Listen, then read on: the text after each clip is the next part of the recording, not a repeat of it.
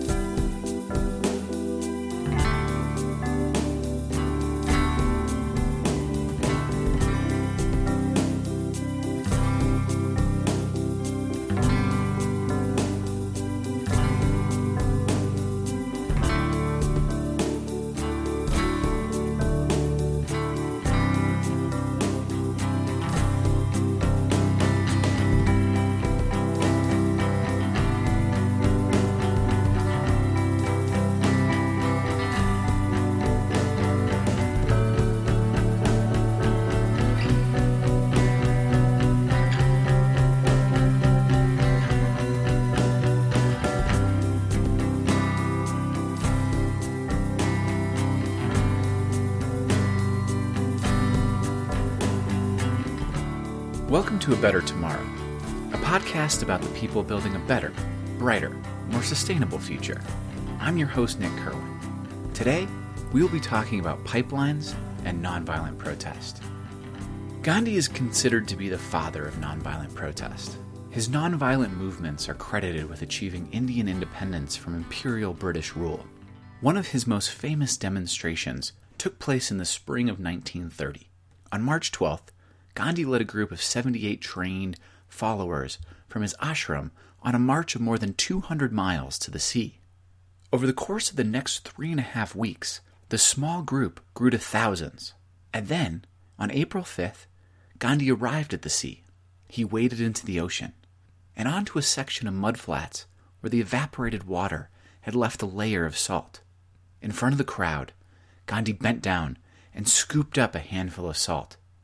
In doing so, he violated a British law that mandated that the people of India must buy their salt from the government. Within days, hundreds of thousands of Indians were engaged in civil disobedience and collecting their salt on their own. The British cracked down and made over a 100,000 arrests. But unlike suppressing a violent rebellion, the effect of the crackdown was to further delegitimize imperial British rule.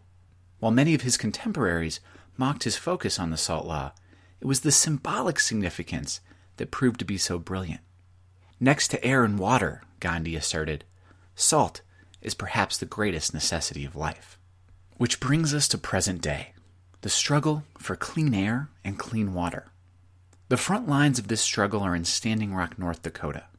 Many of you, I'm sure, have seen posts on social media about the protests to stop the North Dakota Access Pipeline.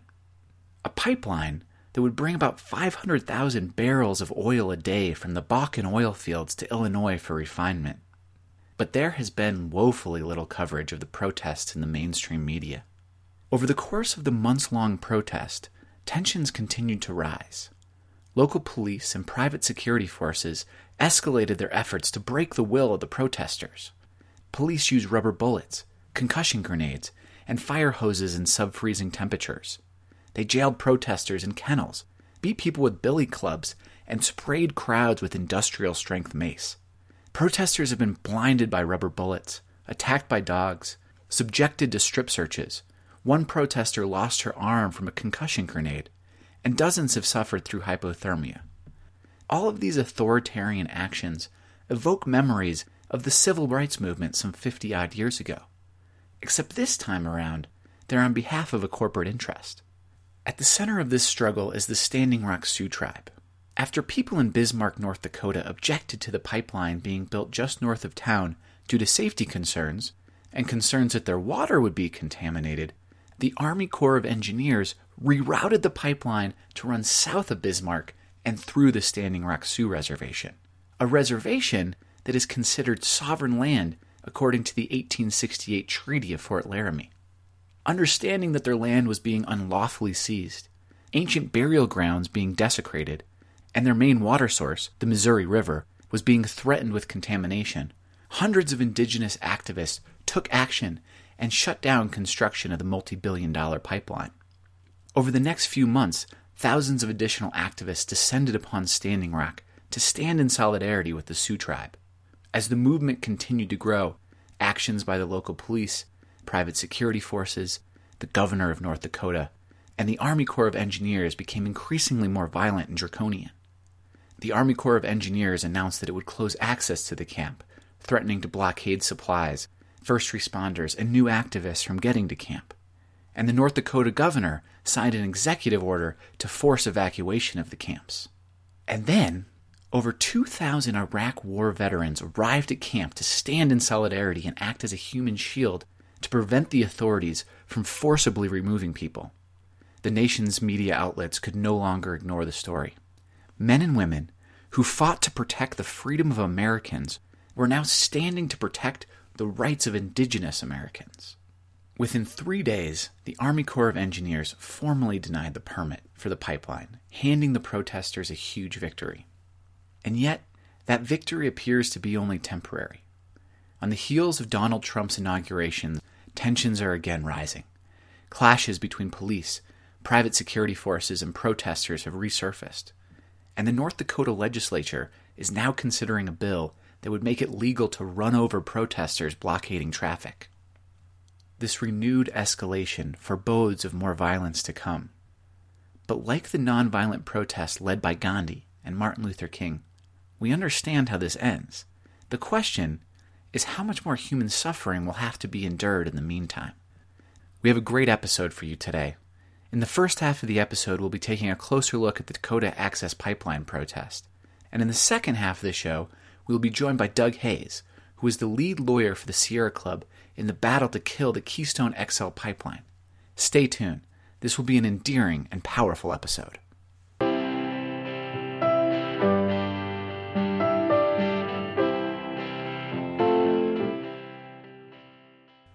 Turn now to first hand accounts from a Standing Rock press conference in late 2016. Here is Tara Houska addressing Indigenous rights and mistreatment of the protesters. These are Lakota, Dakota, Nakota lands. These are indigenous lands. Um, we have been pushed around by the government since they first arrived on our shores. And uh, this should not be the conversation in 2016. We shouldn't be having the conversation of violating treaty rights and um, treating us as less than, throwing our people in dog kennels and strip searching them and violating their human rights. That should not be happening, but it is. So enough is enough, and we're standing together with thousands of allies and supporters from around the world. Millions of people are following the fight at Standing Rock. They are standing with Standing Rock, um, and our fight will continue. And I mean, I think you know this violence is because they're afraid. They're afraid of the power there is in prayer. They're afraid of the love we have in our hearts for the people and for the future generations. And LaDonna Brave Bull Allard, continuing on the topic of injustice. I truly believe in the law. And what I see now is the law is not working. So what do you do with injustice? You stand up against injustice. You stand you stand in prayer. You stand in the best way you can, but you stand. And finally, here is Faith Spotted Eagle speaking to the issue of water protection. We also have uh, water rights, water security to the, um, the riverbed. And so it's very, very apparent that uh, water security is being violated. Water meaning not only us, but the 17 million people downstream who have become our allies. So it's as it should be because it's a legal chess game and it's more and more transparent as the other side tries to make up reasons to be concerned about us. But I think the biggest thing is the legal liability. They don't want to be responsible for anything. But on behalf of my Ihantwa people who are the end of the camp people of the Oceti Sakowin, we are most grateful that you are standing with us in the defense along with the other campfires that have come forward and the seven council fires. At a historic time in history, we're standing together and we've dreamed about this time. The chess game at Standing Rock is poised to continue. I recommend making an effort to seek out coverage on social media and online. The movement has taken root, but the struggle is far from over. The fight to stop the Dakota Access Pipeline is not only important in its own right, but just like Gandhi's salt protest, its symbolic importance connects it to struggles all across the globe for clean water, clean air, and justice for all. We turn now to another incredibly important symbolic struggle the battle to stop the Keystone XL pipeline. We are joined by Doug Hayes, the lead attorney with the Sierra Club, who spearheaded the group's legal efforts to defeat the pipeline. Stay tuned.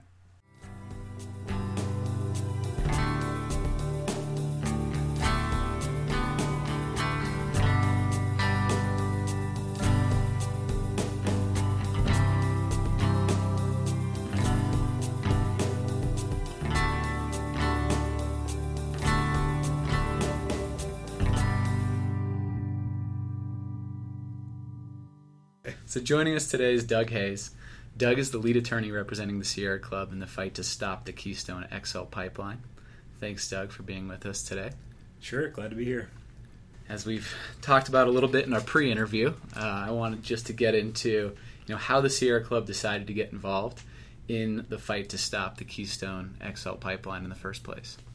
Sure. Well, uh, the, so the Sierra Club got started with Keystone XL in 2008, 2009. Uh, at that point, you will recall that you know, as the 2009 was the first year of Obama's presidency. There was a lot of, you know, the Democrats controlled both houses of Congress, and there was a lot of, of hope that we would get a, a comp- comprehensive climate bill passed. Um, and of course, the, the cap and trade uh, legislation was, was unsuccessful.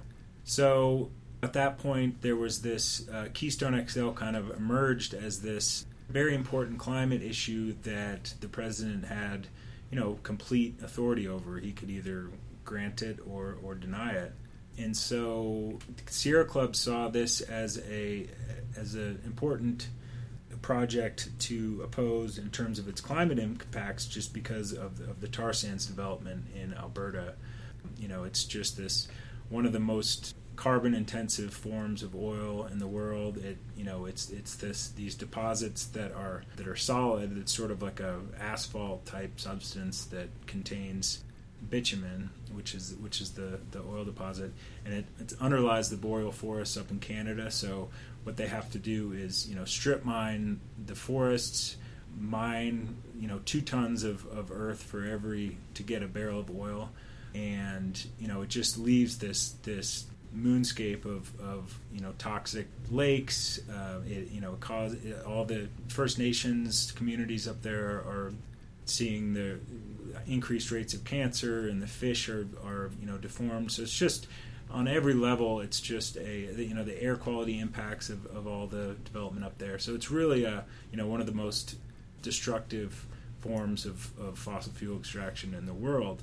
And so, you know, in 2009, we had seen already an increase in tar sands development.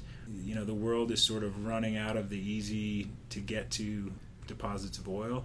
So we, you know, we really saw this as a crossroads where we can start to decrease our reliance on oil altogether, or you can start going after the the bottom of the barrel. You know, the harder stuff to get at, the stuff that's you know more carbon intensive, that costs more, and and uh, causes causes uh, way more environmental impact. So that that's when we decided to uh, really start opposing these pipelines. Keystone XL was was one of them, and it was kind of the you know there are a bunch of them, but Keystone was sort of the the biggest and the most immediate threat at that time. In terms of scope, how much, how many barrels a day were being transported out? If the Keystone XL pipeline had been approved, what type of increase would we have seen from the extraction up there? Yeah, so the uh, when we started in uh, opposing Keystone XL in, in 2008, 2009, the tar sands industry as a whole was extracting, I believe it was around 1.75 million barrels a day in Alberta, and so, and the industry had had projections to you know more than triple. They wanted to to increase to about six million barrels a day or more by by 2030 or so.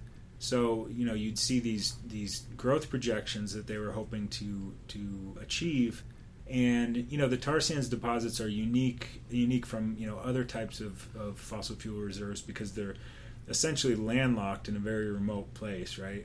Northern Alberta is not an easy place to get to. There's mountains to the to the west and a, and a you know a, a lot of obstacles to go to the West Coast, and so they have limited pipeline capacity as it is, and, and so for every to, to triple in production, they need more pipeline capacity. So Keystone XL would have done just that. It's uh, it's it would have transported 830,000 barrels a day uh, from Alberta down to the to the Texas and Louisiana Gulf Coast, and that's because the refineries down there are already equipped to, to process the heavier tar sands crude. Right now, they process a lot of heavy crudes from, from places like Venezuela and Mexico, but those are in declining. So it's sort of a you know the industry basically wants to get the tar sands down to the Gulf Coast where they can refine it and and uh, ship it largely to overseas markets. So by stopping the Keystone pipeline, what do you think the effect is going to be in terms of mitigating like real on the ground environmental damage as well as the climate change mitigation impacts. Can you speak to that a little bit? Sure. Well, you know, the denial of the Keystone XL permit, I mean, I think the, the easiest way to look at it is it, is it keeps 830,000 barrels a day of oil in the ground. Of course, there are other pipelines that are proposed that we're, that we're fighting as well, but Keystone XL would have transported that much just on its own. So, and that amount is equivalent to, I think it was 180 million metric tons uh, per year. So it's the equivalent of something like 38 million cars on the road or 50 coal-fired power plants. So it's a lot. Of course, the the State Department's earlier assessments and, and Keystone XL backers would argue, well, it doesn't it doesn't make a difference because this this oil is all coming out of the ground. It's going to get to market some some way or another. So you know you might as well just approve this this pipeline. Um, and that's just that's just not true. We've seen we've seen pipelines successfully opposed now in a number of different directions. The drop in oil prices have, have made it even harder for, for the tar sands industry to succeed. So lack of pipeline capacity like Keystone XL combined with low oil prices, I mean, right now the, the growth projections for, for tar sands production has, has, has flattened considerably. So Sierra Club was obviously, you know, well ahead of its time in terms of seeing the impact and deciding to get involved in this fight. But can you describe for me what it was like when a lot of the other organizations started getting involved and really putting a ton of grassroots and political support behind this issue. Mm-hmm.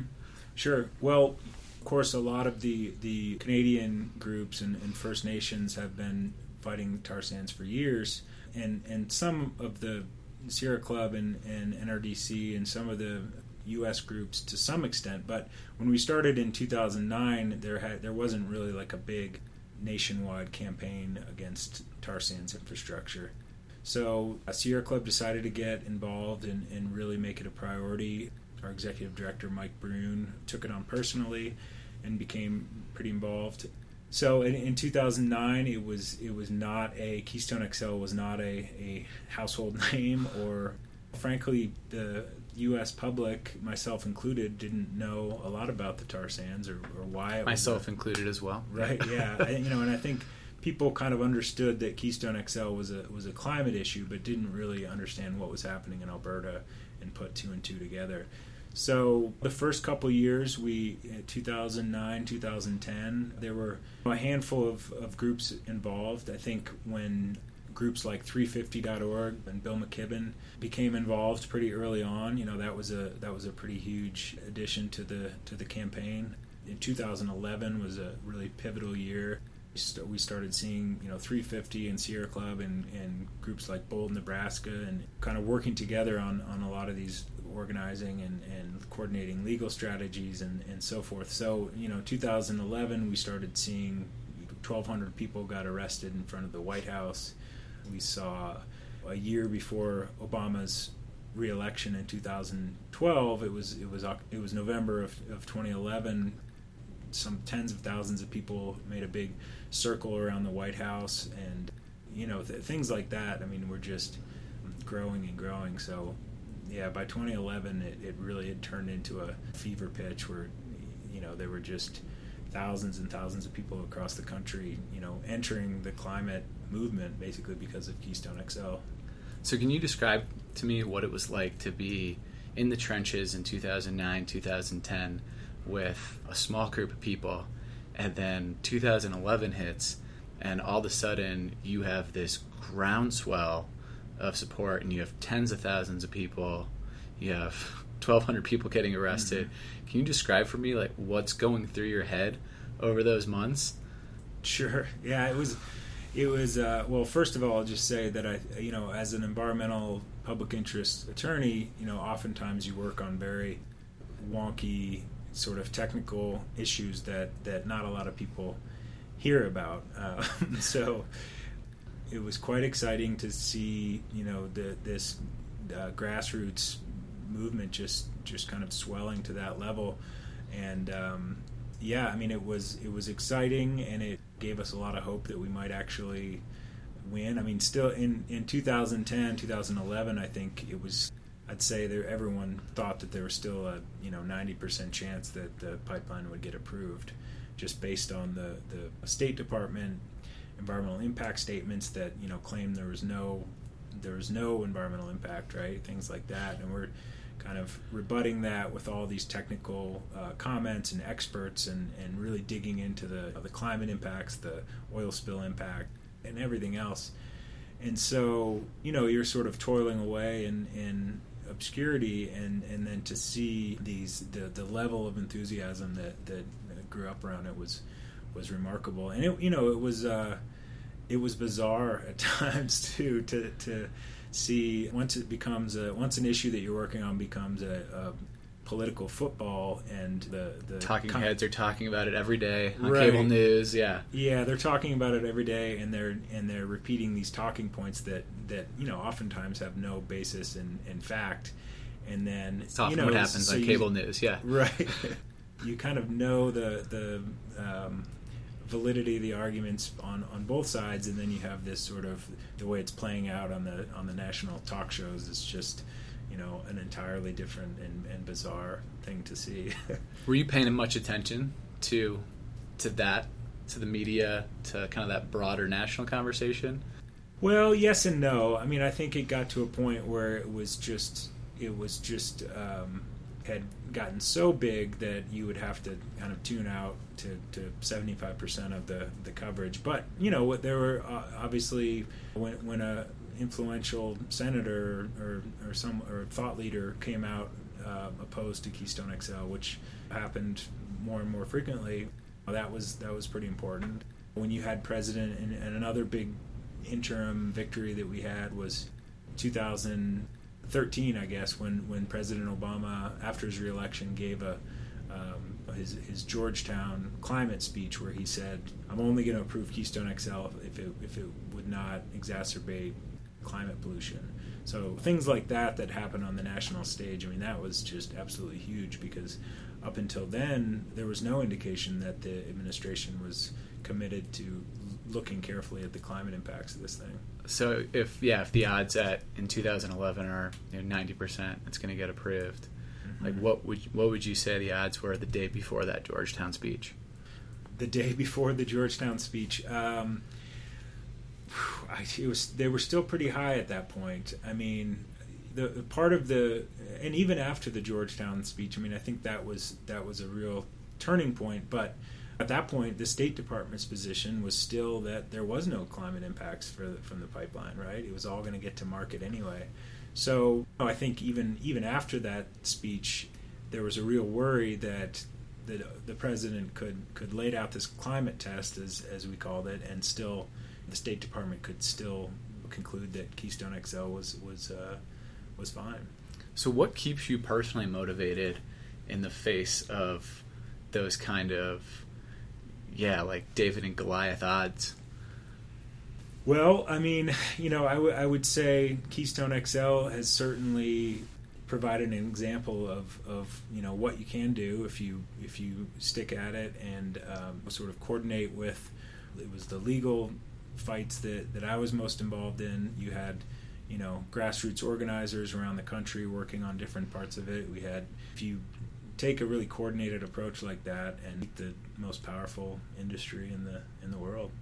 So it's it's almost just to use an analogy. It's almost as if you're you know you're rowing upstream, Mhm. and as a few people kind of get into the boat and start rowing with you, like every person that gets into that boat and starts rowing is is even more more motivation to to row that much harder.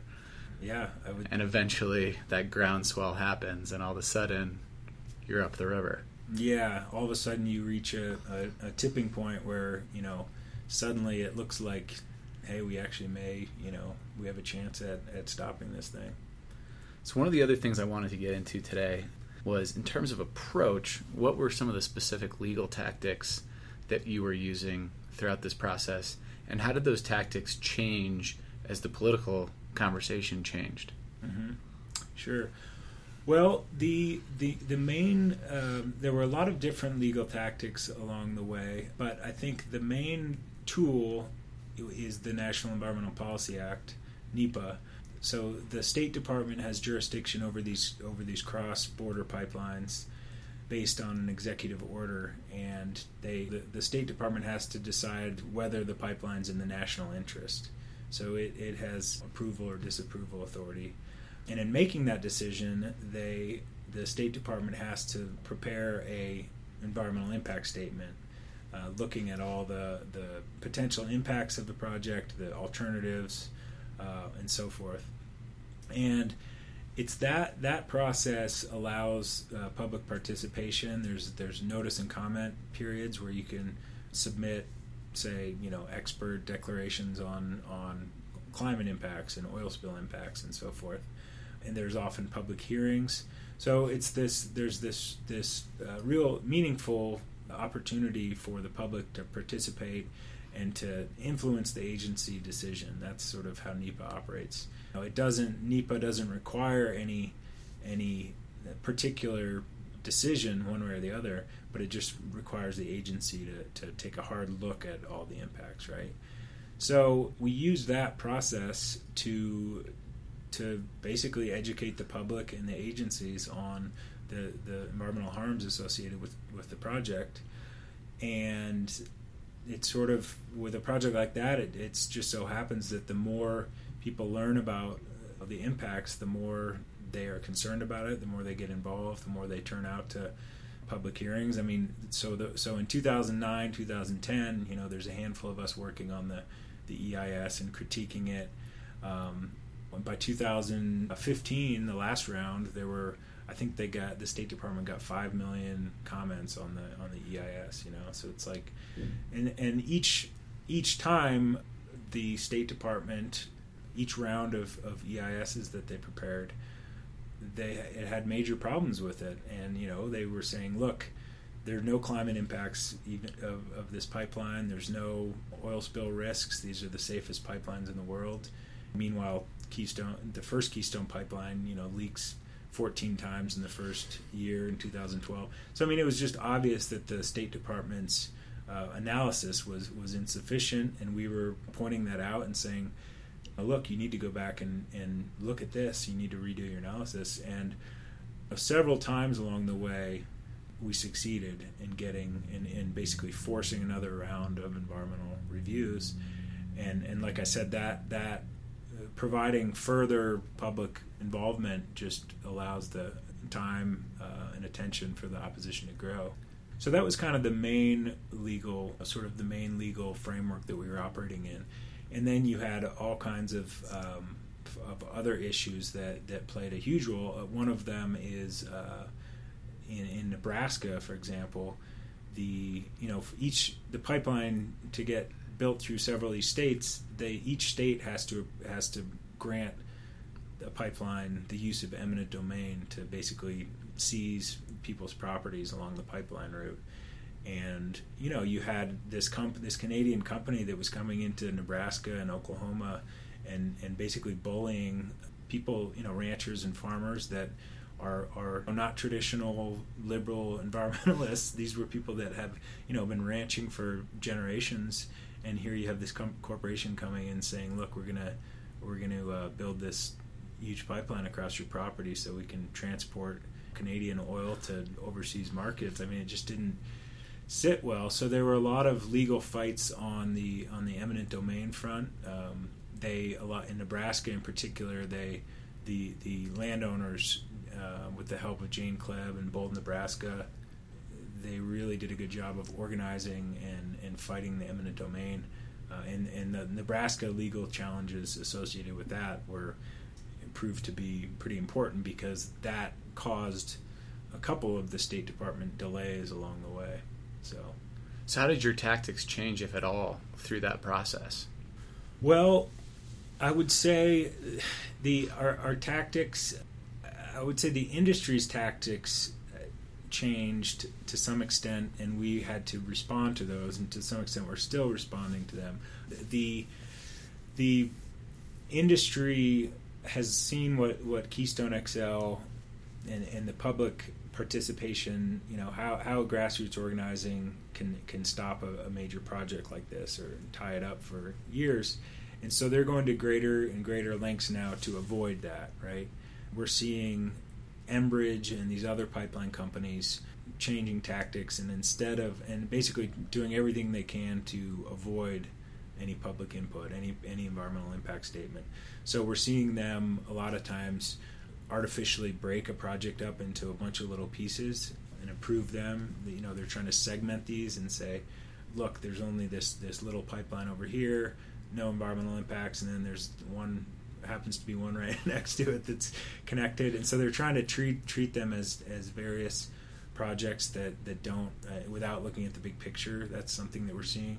We're seeing the industry um, try to try to reverse a lot of existing pipelines that are that are already in the ground, increase the capacity of others. So so basically, as a response to Keystone XL, I think the industry is is piecing together all these little pipelines through largely through the Great Lakes region and so we have we have a lot of battles on our hands uh, on that front. So in terms of the the punch counter punch, what is the what is the counter punch to that that industry response?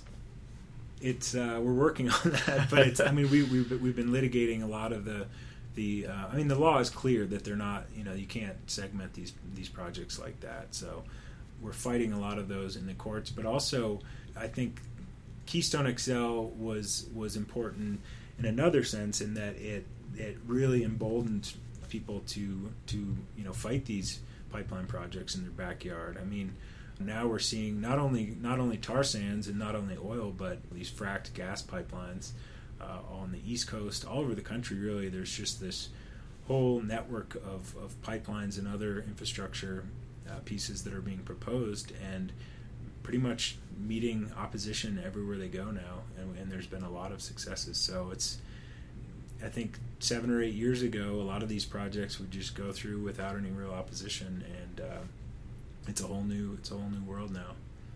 So what do you think? I mean, with that in mind, what do you think killing Keystone has accomplished in terms of you know, just the project in and of itself, but then the ripple effects that it's mm-hmm. had subsequently? Sure. Well, like I said, I mean, the, you know, Keystone XL itself would have carried between eight and nine hundred thousand barrels a day of oil. So that much of oil right there that that is presumably shot in with without the Keystone XL capacity. Um, billions of barrels of oil that yeah, are kept in the ground. Exactly, and it would have you know the thing would have operated for forty or fifty years, and it would have was something it was something like 180 million metric tons of carbon pollution per year. So that just the capacity of Keystone XL right there, that is uh, equivalent to 38 million cars on the road or 50 coal-fired power plants.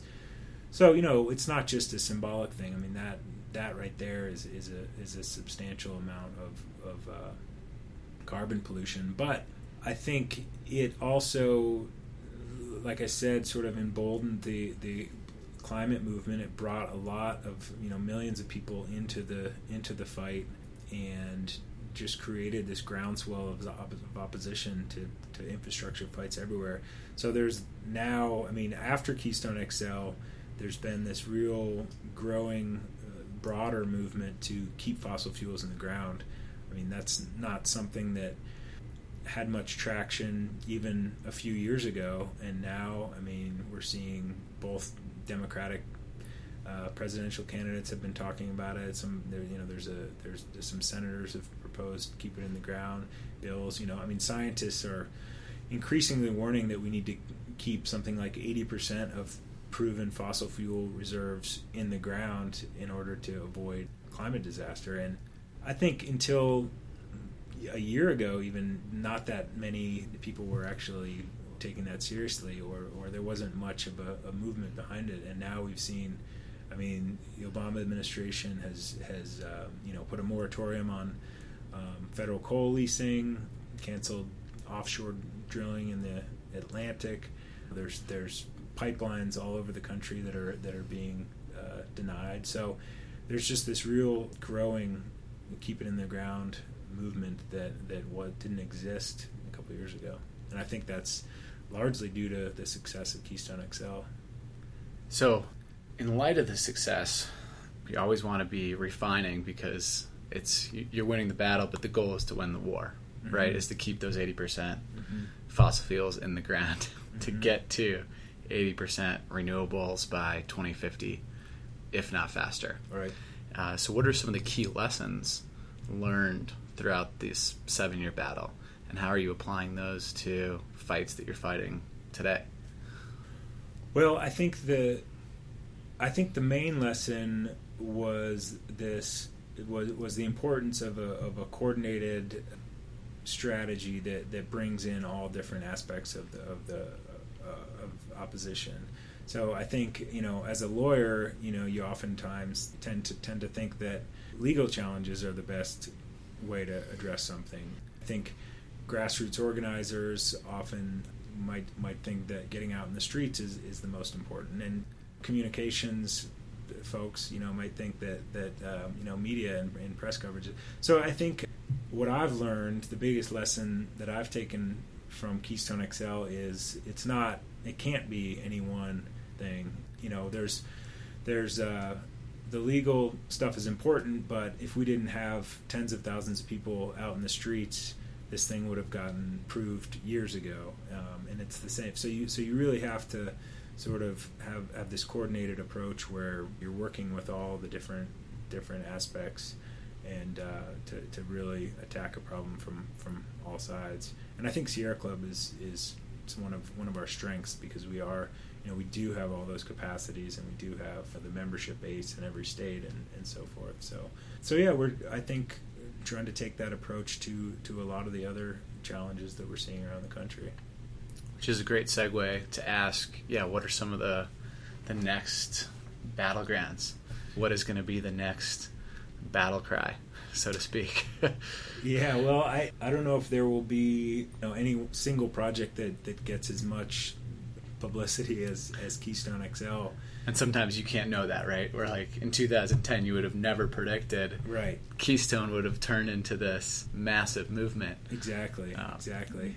So here we are speculating. But I do think that I mean there are some projects that we've that we've become increasingly focused on. There's a pipeline called Alberta Clipper that was actually uh, approved in 2009 by the State Department, and it's another tar sands pipeline that would that was built and it transports about 450,000 barrels a day of crude oil from Alberta to the Great Lakes region. And Enbridge, this is one of the, the sort of piecing it together solutions that the industry is is uh, relying on. So Enbridge is the company, and they're trying to double the capacity of it. So that's also right before the State Department. It's the exact same permit that Keystone XL needed, and then right right next to it, and actually the same right of way, is another Enbridge pipeline called Line Three, and and we're just trying to double the capacity of that too. So so together, all of these these incremental increases in capacity and so forth would be about the size of Keystone XL, and yet they're not. They haven't become a sort of a household name. So we're we're trying to um, prevent the State Department from from ramping up the capacity of those pipelines, and that's something we've been fighting for years alongside Keystone XL. It just so happens that one's kind of proceeded in the in the shadows a little bit. Sure. Well, yeah, it helps that when you're when you're going after the juggernaut, Yeah, that's yeah, that becomes the heavyweight battle. Yep. And so yeah, sh- certainly some of these down ticket fights Yeah. aren't going to get as much attention. But I, you know, hopefully a couple years from now we're we're talking again and and talking about some subsequent victories. Right. Yeah. I hope so too. so Doug, thank you so much for joining us today. Really appreciate it. Sure. Thanks for having me.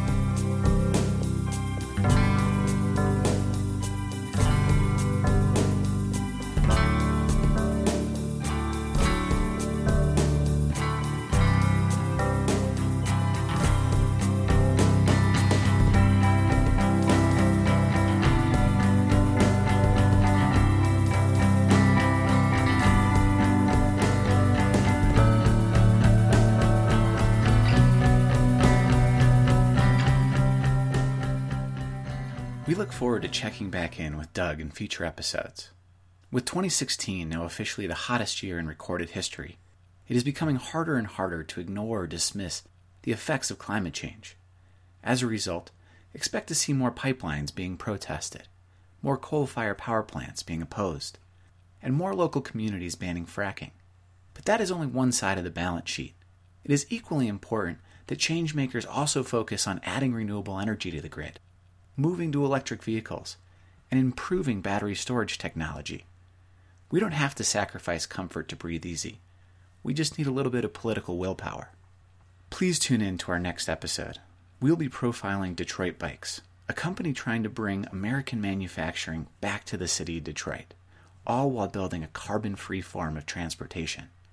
And if you have a moment, please review us on iTunes. It really helps to get the word out about a better tomorrow. Until next time, I'm your host, Nick Kerwin. Thanks for joining us.